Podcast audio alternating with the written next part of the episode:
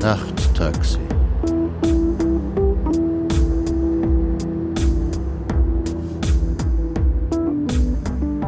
Wenn spät abends neben dir ein Taxi anhält, das du nicht bestellt hast, und der Fahrer die Scheibe herunterlässt und fragt, wo soll's hingehen? Dann sag, wer weiß wohin. Und steig ein. Draußen siehst du die hellen und dunklen Fenster der Stadt. Und der Fahrer erzählt Geschichten von anderswo und von nebenan. Und das Radio spielt.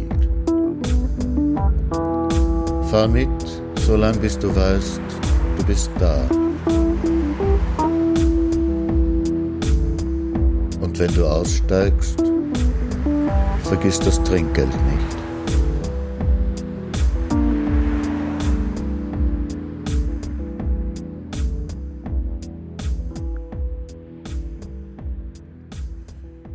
Dobry wieczór, jak szamlar, bonsoir, guten Abend bei Nachttaxi. Sie hören Nachttaxi auf Radio Orange, Radio Wanderbühne, Freies Radio Salzkammergut und im Nachttaxi-Podcast auf iTunes. Ihr Taxler heißt wie immer Martin Auer. Wo soll's hingehen? Na freilich, Celeste, Hamburger Straße, kenne ich. Da war ich früher Stammgast. Und auf Nummer drei war früher ein evangelisches Waisenhaus. Da hat meine Mutter zwei schreckliche Jahre verbracht. Hamburger Straße drei, ja. Ich habe einen Roman drüber geschrieben. Erfolgreich, naja, er ist mit einem Preis ausgezeichnet worden.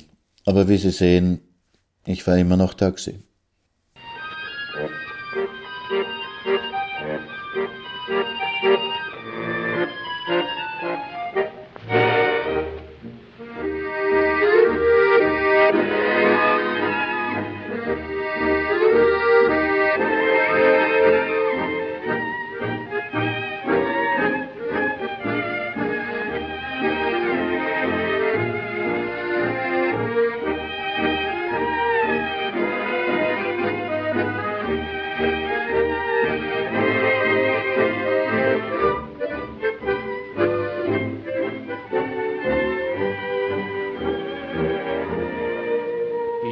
Kleiner armer Straßensänger und suche irgendwo ein Stückchen Glück.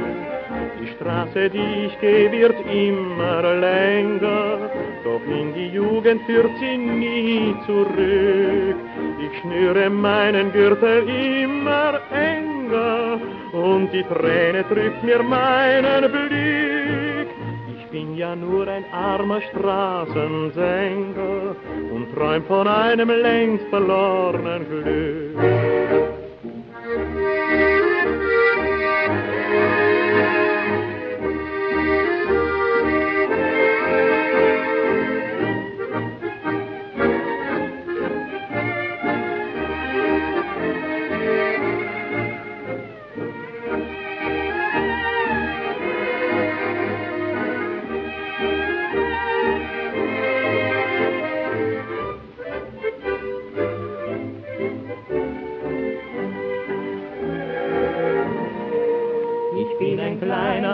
Straßensänger und suche irgendwo ein Stückchen Glück.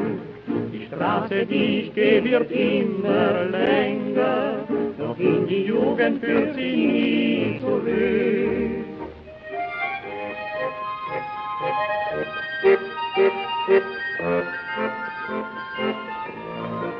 Ich bin ja nur ein armer Straßensänger und träum von einem längst verlorenen Glück. Küss die Hand, gute Nacht, die liebe Mutter soll gut schlafen. Küss die Hand, gute Nacht, das Fräulein Martha soll gut schlafen. Küss die Hand, gute Nacht, das Fräulein Ilse soll gut schlafen. sechzig Kinder im Chor. Küss die Hand, gute Nacht, das Fräulein Grete soll gut schlafen. Küss die Hand, gute Nacht, das Fräulein Lotte soll gut schlafen. Aufgereiht wie beim Militär. Da die Kinder, da die Fräulein. Küss die Hand, gute Nacht. Küss die Hand, gute Nacht. Da muss man eine jede einzeln grüßen. Da kann man nicht sagen, gute Nacht miteinander. Gar nicht richtig anreden darf man die. Wollen Fräulein Grete bitte so gut sein?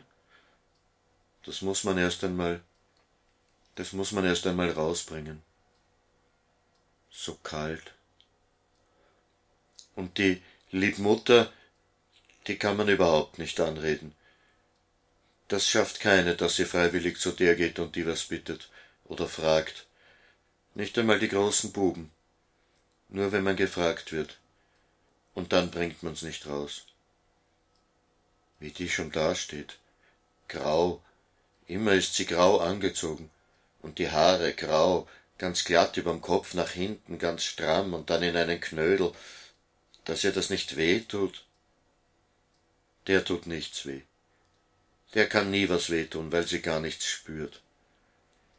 Grau, diese Kleider immer, bis zu den Füßen hinunter, bis zum Hals hinauf zu, die hat gar keine Haxen.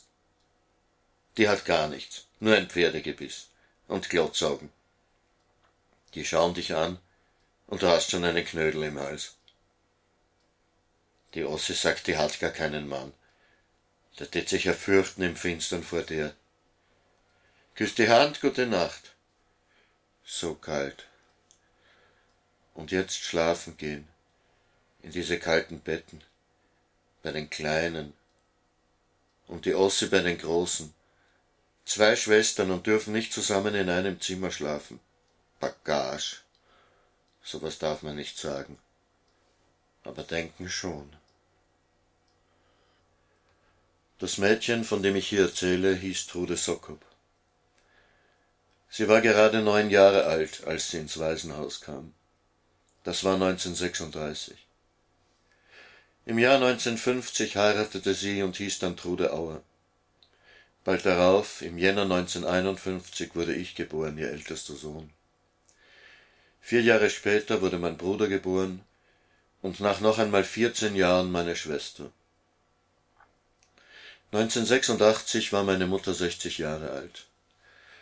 Damals bat ich sie, mir die Geschichte ihrer Kindheit und Jugend zu erzählen. Die Sokops stammen aus Groschbach in Mähren. Der Großvater meiner Mutter, mein Urgroßvater also, und meine Urgroßmutter sind von dort gekommen. Sie haben sich schon als Kinder gekannt, sagt meine Mutter, und sind miteinander gegangen, seit sie zwölf und er sechzehn war. Mit achtzehn hat sie ihr erstes Kind gekriegt.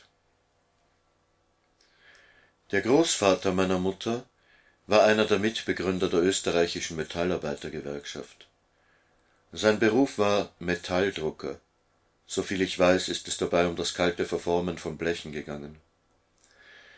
Wegen seiner Gewerkschaftsarbeit hat er eine Stelle nach der anderen verloren, hat auch ins Gefängnis müssen. Lange Zeit hat er in Wien keine Arbeitserlaubnis gehabt. Deswegen ist er nach Kärnten gegangen.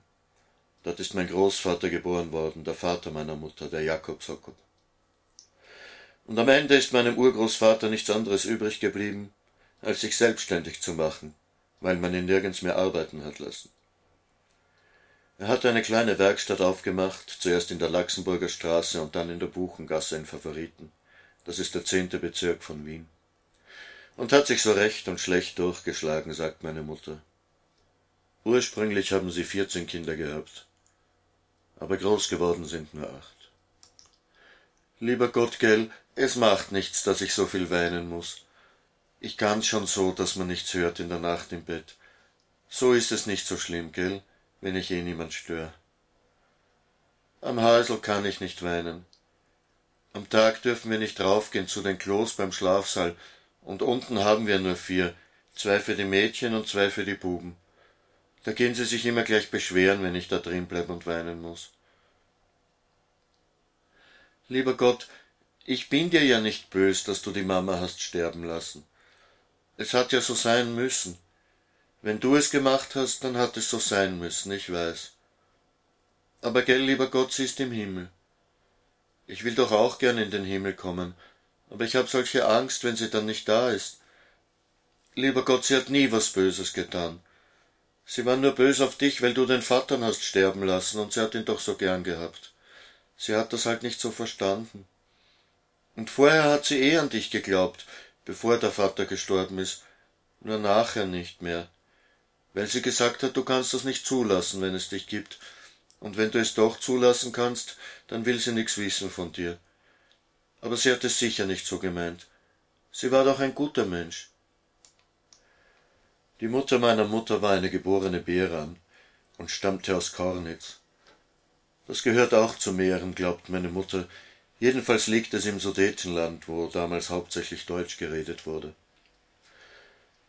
Die Großmutter meiner Mutter war ein Kind aus erster Ehe, war schon über dreißig und man wollte sie loswerden. Auf dem Land hat man nichts von einer sitzengebliebenen Tochter gehalten, sagt meine Mutter. Da ist sie mit dem Bären Andreas verheiratet worden. Am Hochzeitstag war sie spurlos verschwunden. Man hat sie überall gesucht und am Ende hat man sie im Kuhstall gefunden. Das war ein Zeichen, dass sie nicht begeistert war von der Idee, meint meine Mutter, und das Ganze ist auch nicht gut gegangen. Eltern und Schwiegereltern haben ihnen einen kleinen Hof in Niederösterreich gekauft, bei Groß Enzersdorf, aber den haben sie nicht lange gehabt, haben ihn verwirtschaftet. Da ist der Mann, der Großvater meiner Mutter, irgendwohin als Knecht gegangen und sie, die Großmutter, auf einen anderen Hof als Magd. Ihre Tochter hat sie mitgenommen, die dann die Mutter meiner Mutter werden sollte. Die hat dort als Kind auch müssen mitarbeiten in der Bauernwirtschaft, das war halt so. Und das einzige Spielzeug, das sie gekannt hat, das waren die Kuckerutzkolben im Herbst. Das waren Puppen mit schönen, seidigen Haaren. Wie die Mutter meiner Mutter siebzehn war, ist sie weg vom Dorf nach Wien und war da Kuchelmadel in einer Militärküche. Später hat meine Mutter herausgefunden, dass sie da einmal Pech gehabt hat. Da war ein Foto im Fotoalbum von einem Baby, und die Mutter hat immer gesagt, das ist das Kind von einer Bekannten. Und das Grab haben sie auch besucht auf dem Simmeringer Friedhof. Und erst später haben sie das Bild aus dem Album herausgenommen und umgedreht, und da ist hinten drauf gestanden, Hansi Behran, Klammer Hoffmann. Da hatte sie also ein uneheliches Kind von einem Herrn Hoffmann bekommen. Chauffeur soll er gewesen sein, sagt meine Mutter. Und das Kind ist nur ein Jahr alt geworden. Wie sie dann meinen Großvater kennengelernt hat, den Schackl, da war sie halt selig, sagt meine Mutter. Lieber Gott, gell, der Vater war auch ein guter Mensch. Sonst hätte ihn die Mutter nicht so gern gehabt. Obwohl, er hat auch nicht an dich geglaubt, weil er Freidenker war. Aber in der Kirche war er trotzdem, wegen der Mama. Weil die Mama hat ja eh an dich geglaubt, nur nachher nicht mehr. Früher waren wir katholisch, aber wie der Vater gestorben ist, hat er zur Mutter gesagt, sie soll mit uns evangelisch werden. Weil ohne Kirche kommt eine Frau allein nicht aus. Aber die Katholischen hat er noch weniger mögen, und deswegen bin ich jetzt im evangelischen Waisenhaus. Ein fescher Mann war er, und so lustig und gut, hat die Mutter immer gesagt. Und er hat gesagt, dass Kinder nicht gehaut werden dürfen. Zwar, einmal hat er die Osse gehaut, aber nur, weil sie ihn angelogen hat. Wie sie das Christkoch in den Kübel geschüttet hat und gesagt hat, Vater, bin schon fertig, da ist ihm die Hand ausgerutscht. Aber nur das eine Mal. Und zur Mutter hat er ganz entsetzt gesagt, Steffi, die Osse lügt. Aber er wird schon nicht so fest hingehaut haben. Und gell, lieber Gott, dass du ihn hast sterben lassen, das war wegen dem Krieg, nicht weil er schlecht war. Er hat doch einen Lungenschuss gehabt und Tuberkulose, da hat er nicht arbeiten können, nur manchmal, wenn es ihm besser gegangen ist. Der Papa ist am Krieg gestorben, hat die Mama gesagt. Und wie die Ossi von der evangelischen Jugend gekommen ist und Kriegslieder gesungen hat, da hat sie gleich eine Tätschen gefangen von der Mama, und die Mama hat gesagt, dort gehst man nimmer hin. Und ein Buch hat er geschrieben über seine Erlebnisse im Krieg, aber nur den Anfang. Die Mutter hat es uns gezeigt, mit Tintenblei auf so schmalen Zetteln hat er das geschrieben, von einem Kreislerblock, und wo der Tintenblei schon ausgebleicht war, hat es die Mama mit der Feder nachgezogen. Und am Schluss ist gestanden, er möchte seinen Kindern einprägen, nie wieder Krieg. Und den Garten, hat die Mutter gesagt, das hat er auch für uns gemacht, dass er den Kleingartenverein gegründet hat. damit seine Kinder eine gute Luft haben zum Atmen wegen der Tuberkulose. Weil wir haben ja auch die Tuberkulose gehabt, aber nur ein bisschen, gell? Und für den Sozialismus war er auch der Vater, für die Gerechtigkeit, dass alle genug haben und nicht nur die Reichen gut leben. Und dass auch die Arbeiterkinder eine gute Schule haben und Bildung. Und dass man viel lesen soll, hat er gesagt. Und dann hat er uns immer vorgesungen.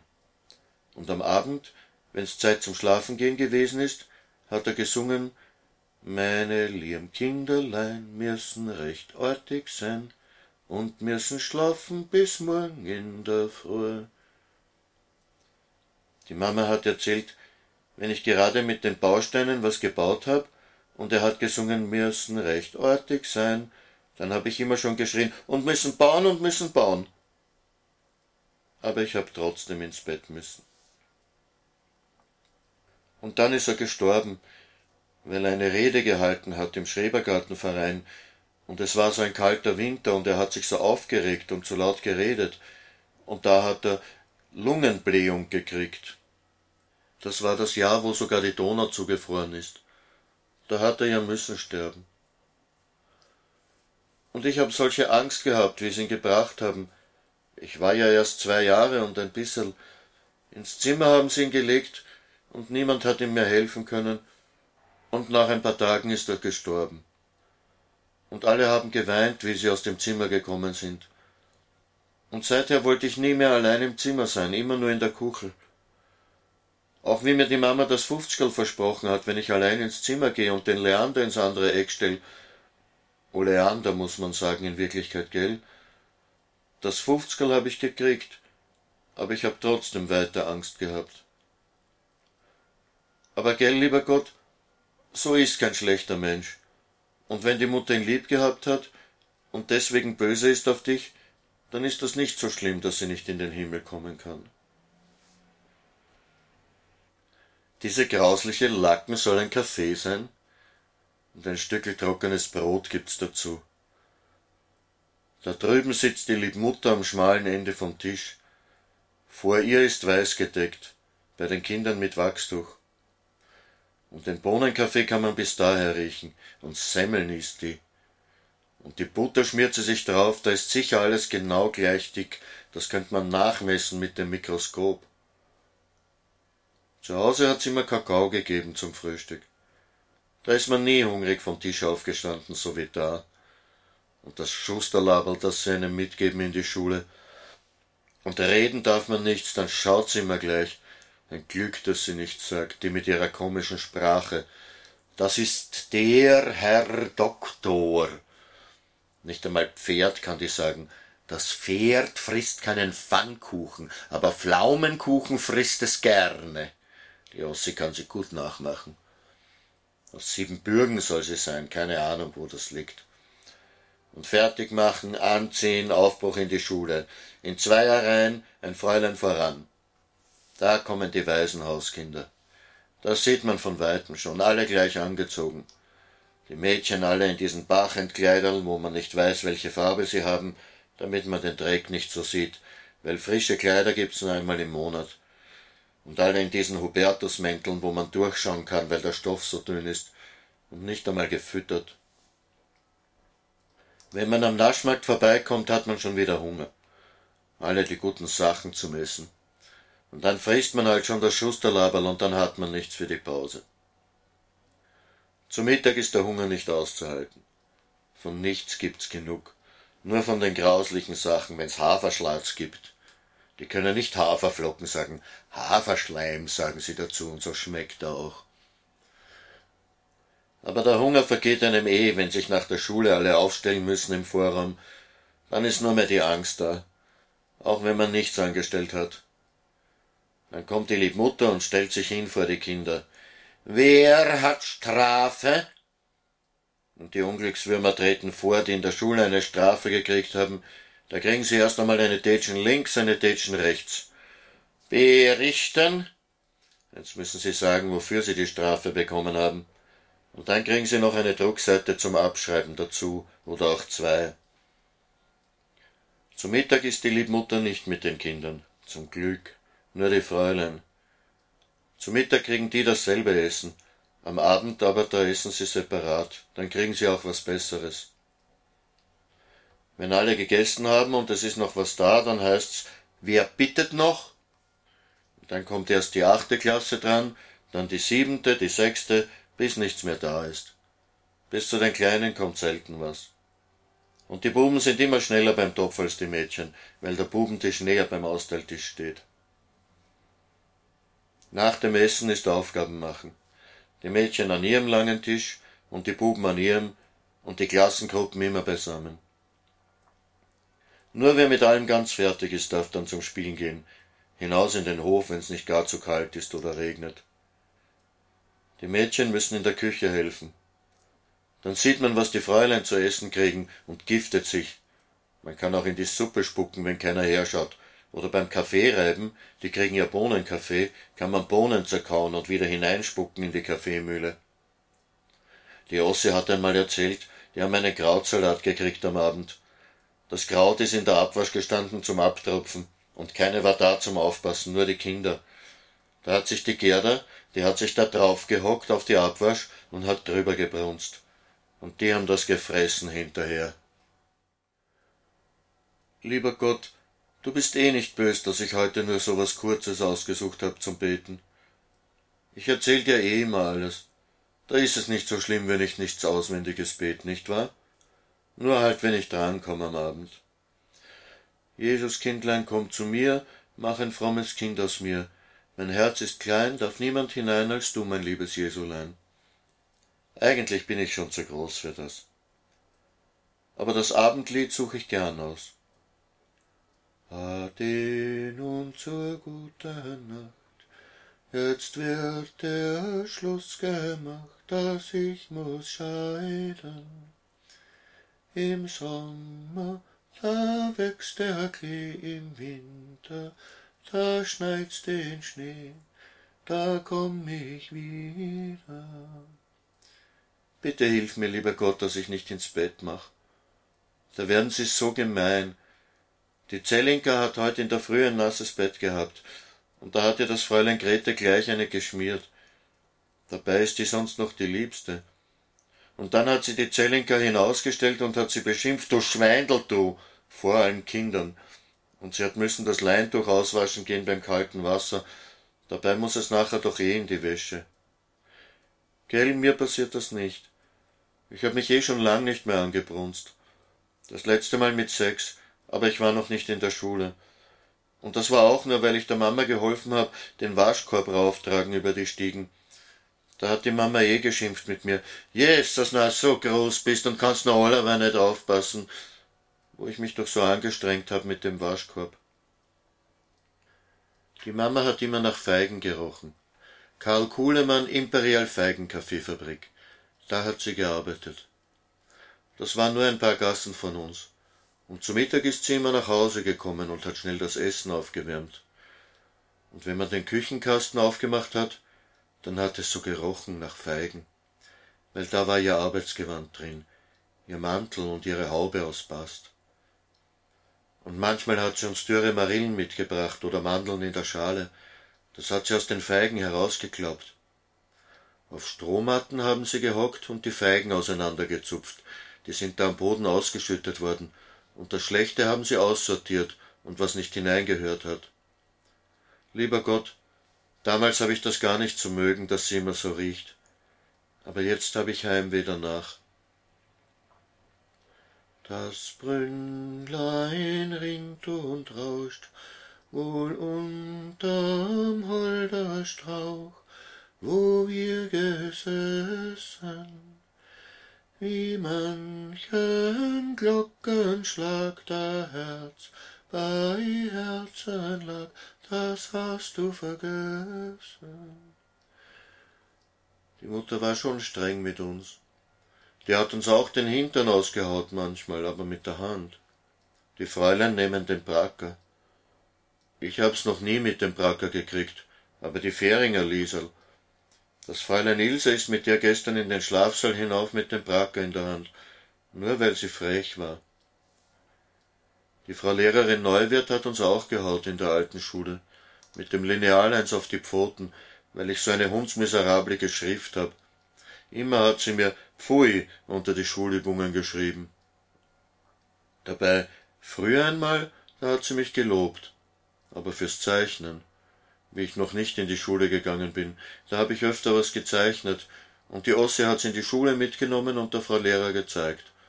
Und die hat mir einen römischen Einser gegeben, da habe ich mich so gefreut. Aber wie sie dann meine Frau Lehrer war, da hat sie mich mit dem Lineal auf die Finger gehaut. Und die Mama hat gesagt, ja, da muss man eben so brav sein, dass man nicht gehaut wird. Sie ist auch gehaut worden in der Dorfschule. Und die Buben sind übers Knie gelegt worden und mit dem Stecken. Die Mama hat in allem nur ausgezeichnet und vorzüglich gehabt. Sie hat uns ihr Zeugnis gezeigt. Es trauen Berg und Tal, wo ich viel tausendmal bin drüber gegangen. Das hat deine Schönheit gemacht, die hat mich zum Lieben gebracht, mit großem Verlangen. Das hat deine Schönheit gemacht, hat mich zum Lieben gebracht. Eine schöne Puppe. Die Mama hat mir die Puppe weggenommen damals, weißt noch, lieber Gott, wie ich fünf war, die ich von der Rosi-Tante gekriegt habe zu Weihnachten mit dem Porzellankopf und den blonden Locken und den Schlafaugen und ein richtiges Gitterbettel mit Bettzeug drin. Die habe ich so lieb gehabt, die Puppe. Und ich habe nur ein bisschen gespielt mit ihr, und dann habe ich sie ins Gitterbettel zurückgelegt und knacks. Und da habe ich ihr den Scherben herausgehaut aus dem Hinterkopf, wie ich sie ins Gitterbett gelegt habe, weil sie mit dem Hals aufs Gitter gekommen ist. »Ah, du bist eh so Botscher, du darfst sowas nicht in die Hand nehmen«, hat die Mutter gesagt. »Und die Puppen kommt weg.« Und dann hat sie die Puppe eingesperrt.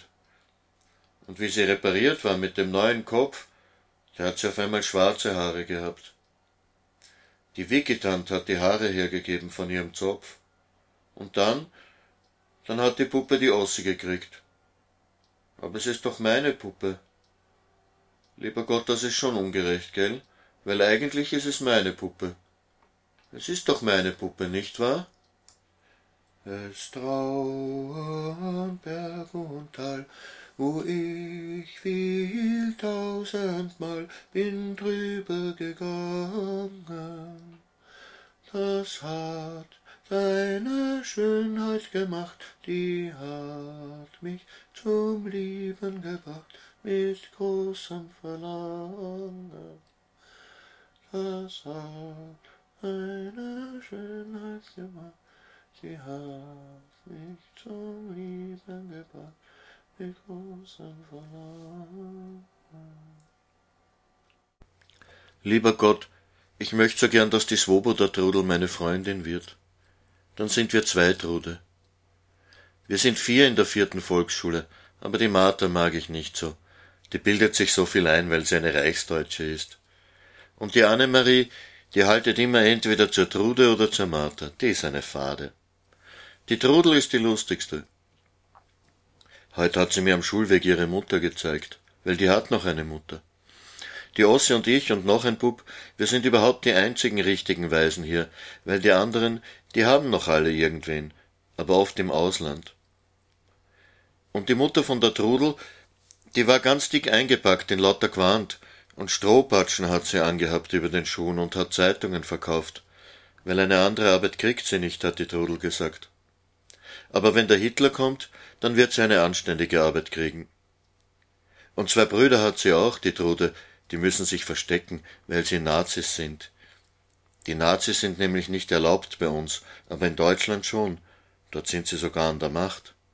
Aber hier werden sie auch an die Macht kommen, und dann werden die Leute nicht so arm sein. Und die Brüder von der Trudel können dann heimkommen. Lieber Gott, es gibt so viele arme Leute und Arbeitslose. Und die Ausgesteuerten, die bringen sich um, die keine Arbeitslose mehr kriegen. So wie die Bongrats bei uns im Haus. Die haben sich umgebracht, weil der Vater schon so lang arbeitslos war. Den Kindern haben sie ein Schlafpulver gegeben, allen Fünfen, Und dann haben sie die Matratze auf die Erde gelegt und das Gas aufgedreht, weil, wenn man am Boden liegt, dann geht's schneller. Dann hat man sie gefunden, die ganze Familie tot. So sind sie auf den Strohsäcken gelegen. Die Emmy war sogar der Ossi ihre Freundin. Und im Schoreshof hat sich auch eine ganze Familie heimtrat, weil der Vater ausgesteuert worden ist.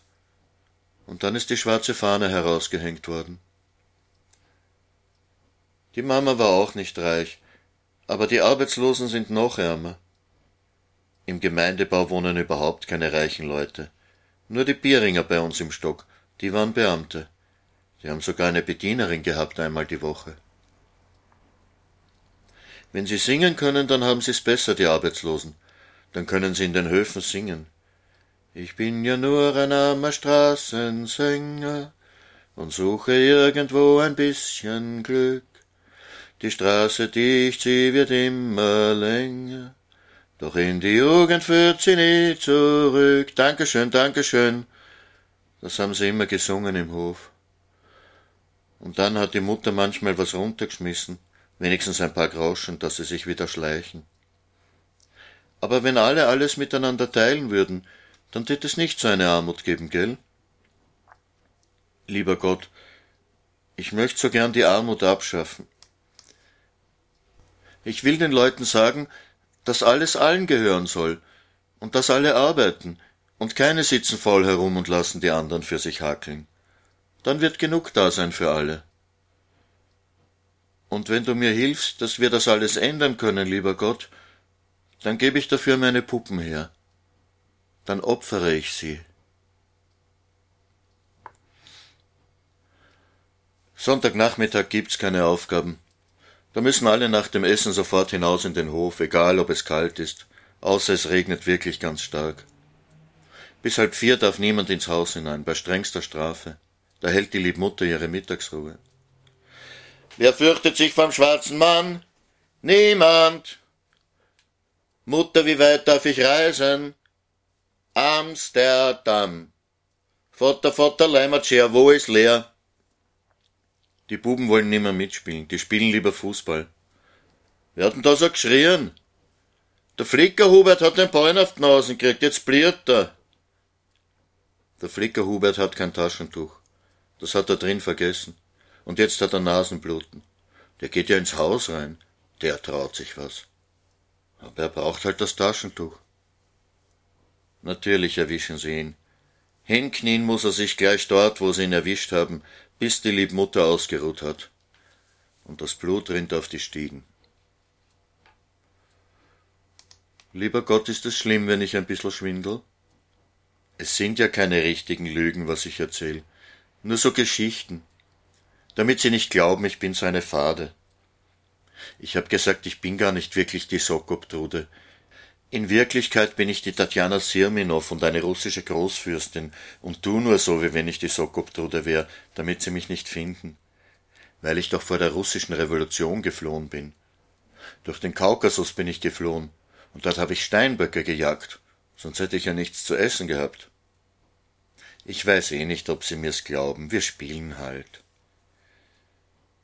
Wie wir noch bei der Mutter waren, da hat die Ossi auch immer zu mir gesagt, geh, erzähl mir eine Geschichte. Und mir ist immer was eingefallen. Aber zuerst hat sie mich angeschmiert. Wie die Mama es wieder mal probiert hat mit der Großmutter und sie aus dem Altersheim geholt hat. Das war ja schrecklich, das Altersheim in Mauerbach. Der riesige Saal in dem alten Kloster und lauter keifende Alte. Und dann ist sie zu uns gekommen und hat gesagt, sie halt's nimmer aus. Und die Mutter hat halt das In-Rusa-Bett herausgeholt und in der Küche aufgeklappt, weil im Schlafzimmer hätt man's nicht ausgehalten, so geschnarcht hat sie. Dabei hat sie eh fast im Sitzen geschlafen, mit dem Kopfteil so hochgeklappt, aber trotzdem hat sie geschnarcht als wir. Und da hat die Ossi gesagt, die Großmutter ist eine Geheimagentin und trifft sich immer mit einem Herrn Minstrel und wir müssen sie beobachten. Komische Leute hat sie schon getroffen, die Großmutter. Aber es waren ihre Tratschereien, wegen denen die Mutter sie dann wieder ins Altersheim gegeben hat. Die Ossi sagt, die Großmutter hätte es nicht mehr ganz richtig. Da war so eine Alte, in den Hütten bei den wilden Siedlern, Die haben da gehaust, ohne Verein und alles, in Hütten aus alten Ölkanistern. Und da hat die Großmutter immer diese zerlumpte Alte besucht mit dem keifenden Hund. Was sie mit der geredet hat, habe ich nie verstanden.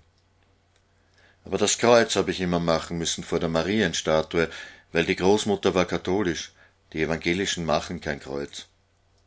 Und dann hat sie gesagt, dass die Heiligen bei dir sind und man muss an die Heiligen glauben. Und sie hat uns auch die Bildeln gezeigt, das ganze Gebetbuch hat sie voll gehabt davon. Die hat sie immer vom Pfarrer geschenkt gekriegt, weil sie so viel in die Kirchen gerannt ist. Und manchmal hat sie uns eins geschenkt. Und dann hat die Ossi gesagt, die Großmutter hat ein Versteck unterm Parkettboden im Zimmer. Und da ist sie so umeinander getanzt, bloßfüßig, damit wir hören, wo das Loch ist. Aber wir haben's nicht gefunden. Und dann, dann haben wir herausgefunden, dass die Großmutter was versteckt hat, im Ofen. Weil der Ofen, der ist im Sommer im Kammerl gestanden, nur im Winter ist er in die Küche gekommen. Und vorm Schlafengehen haben wir dann die Tür aufgemacht, dass ins Zimmer warm reingeht. Und im Kammerl, da ist das Wasserbankel gestanden für den Waschtrog und im Sommer der Ofen. Da hat sie immer so rumgetan. Und da haben wir dann reingeschaut und da hat sie sich ein Sackerl dürre Zwetschgen drin versteckt gehabt. Die Mama hätte es eh nicht weggenommen. Aber vielleicht, dass es nicht mit uns teilen muss. Aber der Herr Minstrel, das war nur ein Schmäh von der Ossi, gell? Und gell, die Mama hat uns doch immer vorgelesen. Oder manchmal halt, wenn sie nicht so müd war. Und das mit der Tatjana Sirminov, das ist doch, weil uns die Mama das vorgelesen hat, von der russischen Revolution und so und von den Großfürsten. Und einmal, wie die Ossi so viel Schul gestagelt hat und wie sie sie ins Heim gegeben hat, da hat sie extra ein Buch gekauft deswegen, für die Ossi zum Geburtstag. Und ich war auch dabei, wie sie's gekauft hat. Da hat sie so mit der Buchhändlerin gewispelt und die hat ihr das dann geraten, dass das das Richtige ist für die Ossi. Von Grillparzer. Weh dem, der lügt. Und das hat sie uns dann vorgelesen. Weil die Ossi, die ist doch betteln gegangen zur Trostkaserne mit der Häusanne von den Soldaten ein Essen statt in die Schule.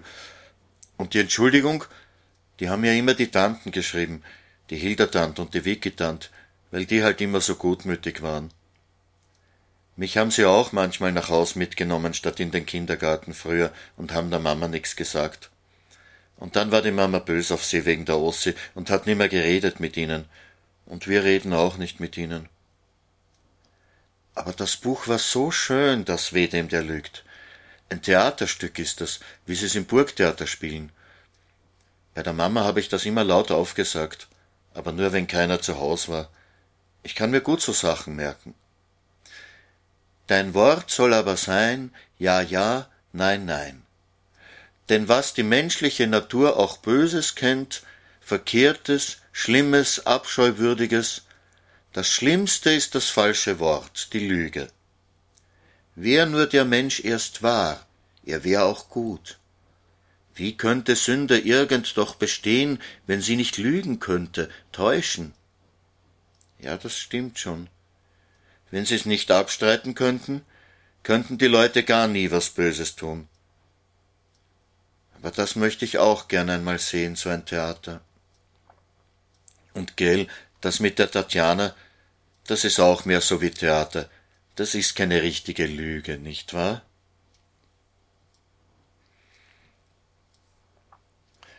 Der Vater meiner Mutter, der Jakob Sokop, hat also sieben Geschwister gehabt, die ihn überlebt haben. Vier von ihnen habe ich gekannt. Die Rosi-Tante nur flüchtig, die habe ich nur ein einziges Mal gesehen, und da war ich noch sehr klein. Aber den Otto-Onkel, den habe ich gekannt. Der war das jüngste der Geschwister.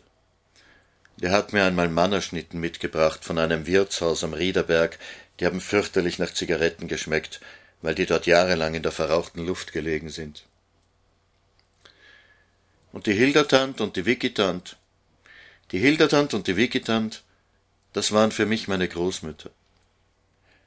Richtige Großeltern habe ich nie gehabt, denn auch mein Vater hat seine Eltern früh verloren. Die sind, weil sie Juden waren, von den Nazis ermordet worden. In Malitrostinitz in der Ukraine mussten sie einen Graben schaufeln, sich bis auf die Unterwäsche ausziehen und vor den Graben knien. Dann sind sie erschossen worden.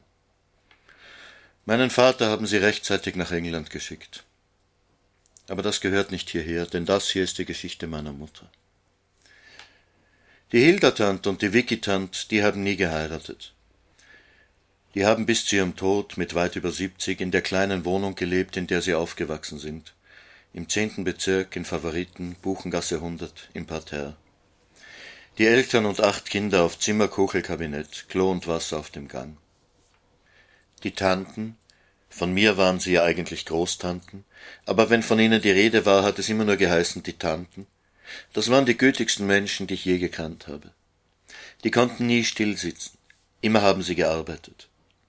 Als ich klein war, da waren sie schon in der Rente. Da haben sie für die Heller Zuckerlfabrik in Heimarbeit Schleifen gemacht für die Bonbonieren.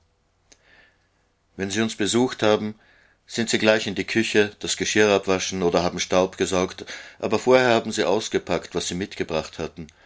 Einen Strudel, den sie gebacken hatten, oder einen Hasenbraten. Für alle haben sie gesorgt in der Verwandtschaft. Und wenn ihr kleiner Herzensschatz, das war ich, denn ich war ja der erste Enkel, auf dem Sofa herumspringen wollte, dann durfte er das. Ein scharfes Mundwerk haben sie beide gehabt, besonders die Vicky, die Jüngere. Die hat einen witzigen Spruch nach dem anderen losgelassen und hat sich von niemandem etwas gefallen lassen. Sie waren auch beide in der Partei, bei den Kommunisten. Lieber Gott, ich bin so traurig. Ich hab geglaubt, ich gewöhne mich ans Waisenhaus, aber jetzt glaube ich das nimmer. Weißt du was? Die haben uns die ganze Weichselmarmelade gestohlen, die noch die Mama gemacht hat. Wir haben doch im Garten die großen Weichselbäume gehabt. Und die Mama hat immer Marmelade gemacht, Gläser und Gläser und Gläser. Und die Rosi-Tante hat gesagt, sie hat das alles ins Waisenhaus bringen lassen, damit wir was haben. Und wir haben nie was gekriegt davon. Ich kann's eigentlich gar nicht glauben, dass die Mutter wirklich tot ist. Das Schönste war, wenn sie einmal mit uns einen Ausflug gemacht hat. Wie die Ossi im evangelischen Heim war, am Gießhübel, und wir haben sie besucht zu Pfingsten. Da hat die Mama gesagt, jetzt leisten wir uns einmal was. Am Samstag sind wir schon hinausgefahren zu ihr, bis Pfingstmontag. Da haben wir die zwei Nächte dort schlafen dürfen im Heim. Und da haben wir Ausflüge gemacht in den Wienerwald. Zweieinhalb Tage waren wir unterwegs. Am Anninger waren wir und beim Husarentempel und bei der tausendjährigen Linde. Da war die Mama so lustig und gut aufgelegt. Und dann, wie wir heimgekommen sind und die Ossi ist dort geblieben, da waren wir schon traurig. Und dann haben wir gemerkt, dass wir Läuse gekriegt haben in dem Heim. Und von uns hat's die Großmutter auch noch gekriegt. Die Mutter hat uns den Kopf mit Petroleum gewaschen, das hat gebrannt und gestunken hat das. Und dann hat sie gesagt, dort bleibt die Ossi nicht. Und einmal war sie auch in Schönbrunn mit uns. Da sind wir fotografiert worden. Sonst sind wir ja immer nur am Friedhof gegangen mit ihr oder halt in den Garten. Und Sonntag hat sie immer Schnitzeln gemacht. Lieber Gott, sie hat sich ja so geplagt. Sie war so traurig, wie's für die Schnitzeln immer gereicht hat. Dann hat sie mir Rostbraten gegeben. Die Mama hat gesagt, es heißt Rostbraten, aber ich hab geglaubt Rostbraten, weil sie's vom Gigerer gekauft hat, vom Pferdefleischhauer. Und so Sorgen hat sie sich gemacht wegen der Raten für die Stahlrohrbetten, weil unsere Betten waren doch hin und die Strohsäcke auch, und ich hab überhaupt noch das Gitterbett gehabt. Da hat sie Stahlrohrbetten gekauft mit richtigen Matratzen, und dann hat sie jede Woche die Raten zahlen müssen und dass es vielleicht nicht reicht. Und einmal hat sie sich doch den neuen Mantel gekauft. Das war ein schöner Mantel, ganz schwarz mit Pelzkragen. Den hat sie beim Schneider machen lassen. Und am Abend ist sie ausgegangen.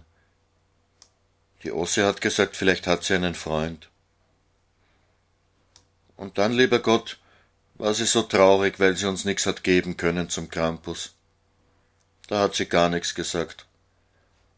Auf den Kucheltisch hat sie uns ein halb Kilo Sackeltüre Zwetschgen hingestellt und zwei kleine Bensdorp-Schokoladen, die dünnen zehn Groschen Bensdorp, und hat sich umgedreht und ist weggegangen. Vielleicht hat sie weinen müssen. Früher haben wir vom Campus immer einen ziemlichen Sack gekriegt. Ich hab eh gewusst, dass das von den Tanten war aus der Buchengasse. Aber jetzt war sie ja zerstritten mit denen wegen der Osse, wegen der Schulstagelei. Und mit der Rosi-Tante war sie auch zerstritten, weil die wollte ja immer das schlechte Fleisch zubehauen, was ihre Kundschaft nicht genommen hat in der Fleischhackerei. Und da hat die Mama nimmer eingekauft bei ihr. Da war sie halt ganz allein. Zu Weihnachten haben wir schon einen Christbaum gehabt. Und es ist auch ein bisschen was draufgehängt. Und da hat sie uns zwei Bände Grillparzer geschenkt, weil das erste, das war ja nur so ein Reklamheftel. Die anderen kommen später einmal, hat sie gesagt. Ich hab so eine kleine Puppenkredenz gekriegt, die hat sie billig gekriegt, weil die hat der Vater von der Janne Gretel gemacht für die Gretel zu Weihnachten. Die hat von ihrer Tante ein Puppengeschirr versprochen gekriegt. Und dann war die Kredenz zu klein für das Puppengeschirr, da hat er noch schnell eine größere gebaut, und die kleine, mit den schönen Verzierungen, die hat die Mama gekriegt für mich. Und ein Pupperl aus Zelluloid hat sie mir gegeben, das hat sie von einer Arbeitskollegin gekriegt, mit einem ganz flachen Kopf, weil da früher die Haare drauf waren. Die hat wenigstens gut Kopf stehen können. Das waren unsere letzten Weihnachten, lieber Gott. Ausgehsonntag. Da gibt's wenigstens was Gescheites zu essen bei der Rosi-Tante. Zu was sind sie denn, Fleischhacker? Sonst ist sie ja schon geizig, die Rosi-Tante, aber beim Essen wird nicht gespart. Der Peppi-Onkel, der wäre ja ganz lieb, aber der hat nichts zu reden. Der trinkt sein Achterl und noch ein Achterl und ist immer leicht im Öl. Zuerst kommt auf den Tisch die Rindsuppen. Und dann sagt der Herr Beck, der was dort wohnt, »Hm, ma Kraftsuppe, sowas kriegst du in kein Wirtshaus.« Das sagt er immer, da kann man drauf wetten. Auf der Kraftsuppen schwimmt obendrauf die Fetten. Der ganze Teller ist ein einziges Fettauge. Dann die Schnitzeln. Schöne, große Trümmer und vor allem schön fett. Der Peppi-Onkel redet vom Pferderennen und die Rosi-Tante redet vom Geschäft. Der Peppi-Onkel hat nur die Rösser im Kopf. Er kauft sich auch immer einen alten Traber, den spannt er vor einen Fleischwagen, wenn er vom Großmarkt das Fleisch holt. Und für den Sonntag spannt er ihn vor einen Wagen, der schaut fast aus wie ein Fiaker. Nach dem Essen holen sie noch was vom Liedermann. Indianer mit Schlag oder Cremeschnitten oder Malakoff-Torte. Da frisst man halt rein, was geht, mitnehmen kann man ja nichts. Das Zehn-Groschen-Stückel vom Peppi-Onkel, das kommt in den Schuh, das muss man verstecken, sonst wird's einem weggenommen. Und dann, wenn man heimkommt, ins Waisenhaus, dann ist einem schlecht. Aber einmal im Monat muss der Mensch sich ja satt essen. Immer der leere Magen, das halt keiner aus. Lieber Gott, bitte mach, dass ich nicht mehr so viel dran denken muss, wie sie gestorben ist. Vielleicht geht's mir dann besser hier. Das war so komisch. Da hat sie auf einmal müssen den Marienbaum umschneiden, hat gesagt, er tragt schlecht und überhaupt ist er nicht gut und muss weg. Und dann hat sie gesägt, wie wenn sie eine Wut gehabt hätte und das Holz gleich zerhackt, bis sie ganz fertig war und kaputt. Und am Montag, gell, da haben wir keine Schule gehabt und, lieber Gott, da haben wir was Verbotenes gemacht.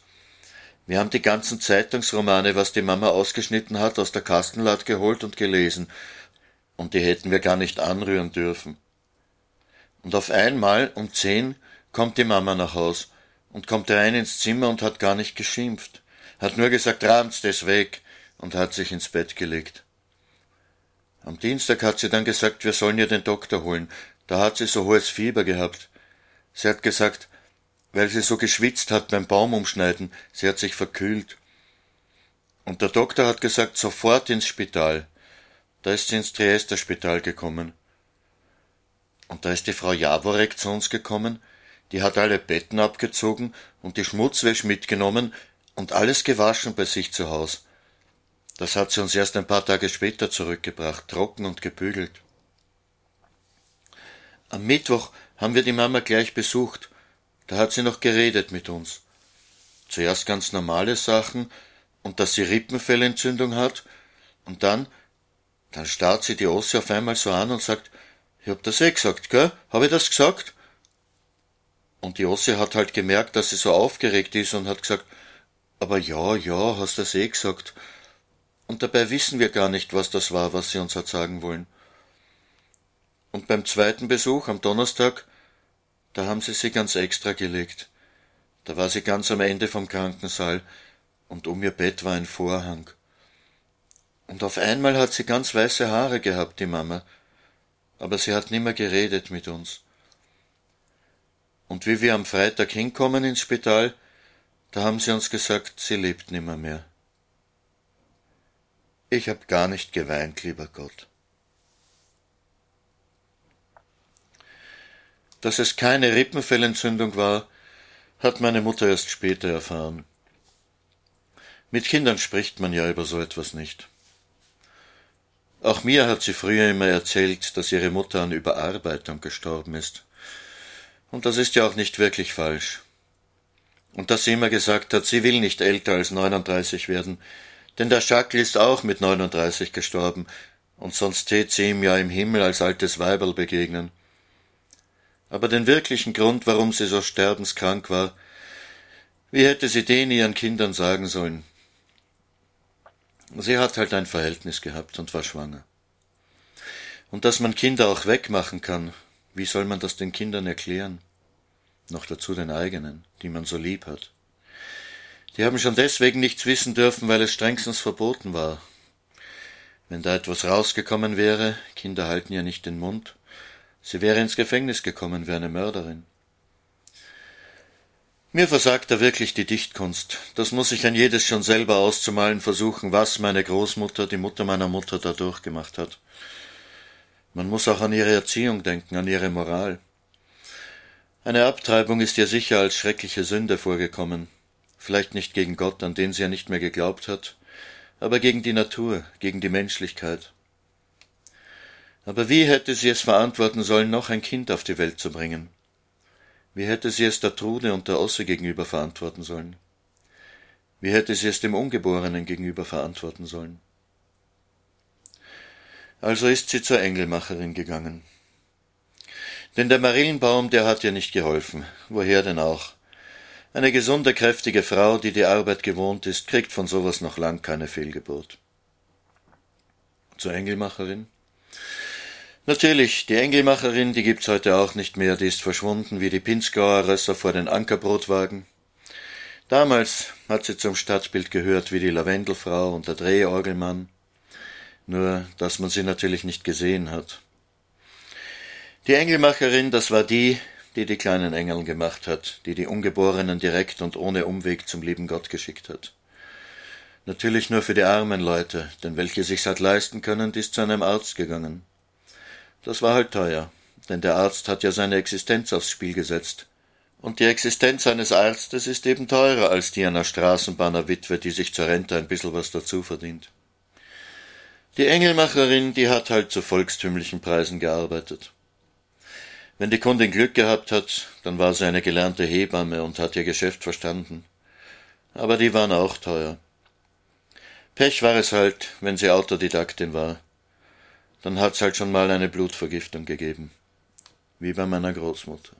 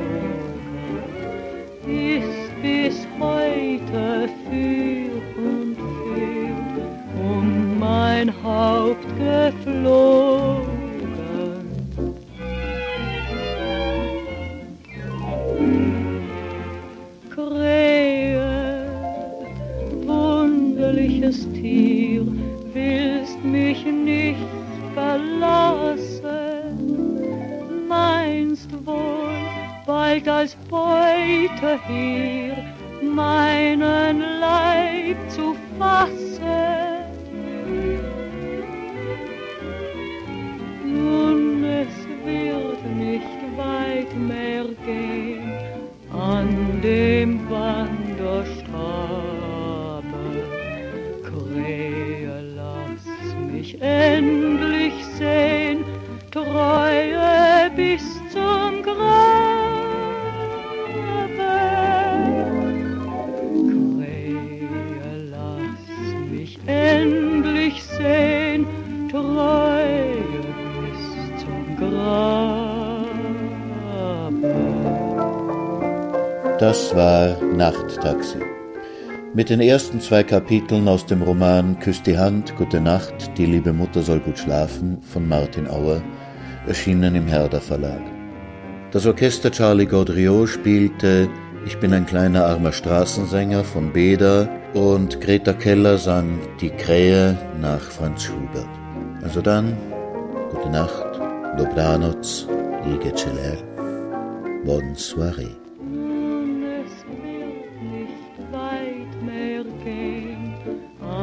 Dem Wanderstabe, Krähe, lass mich endlich sehen, Treue bis zum Grabe.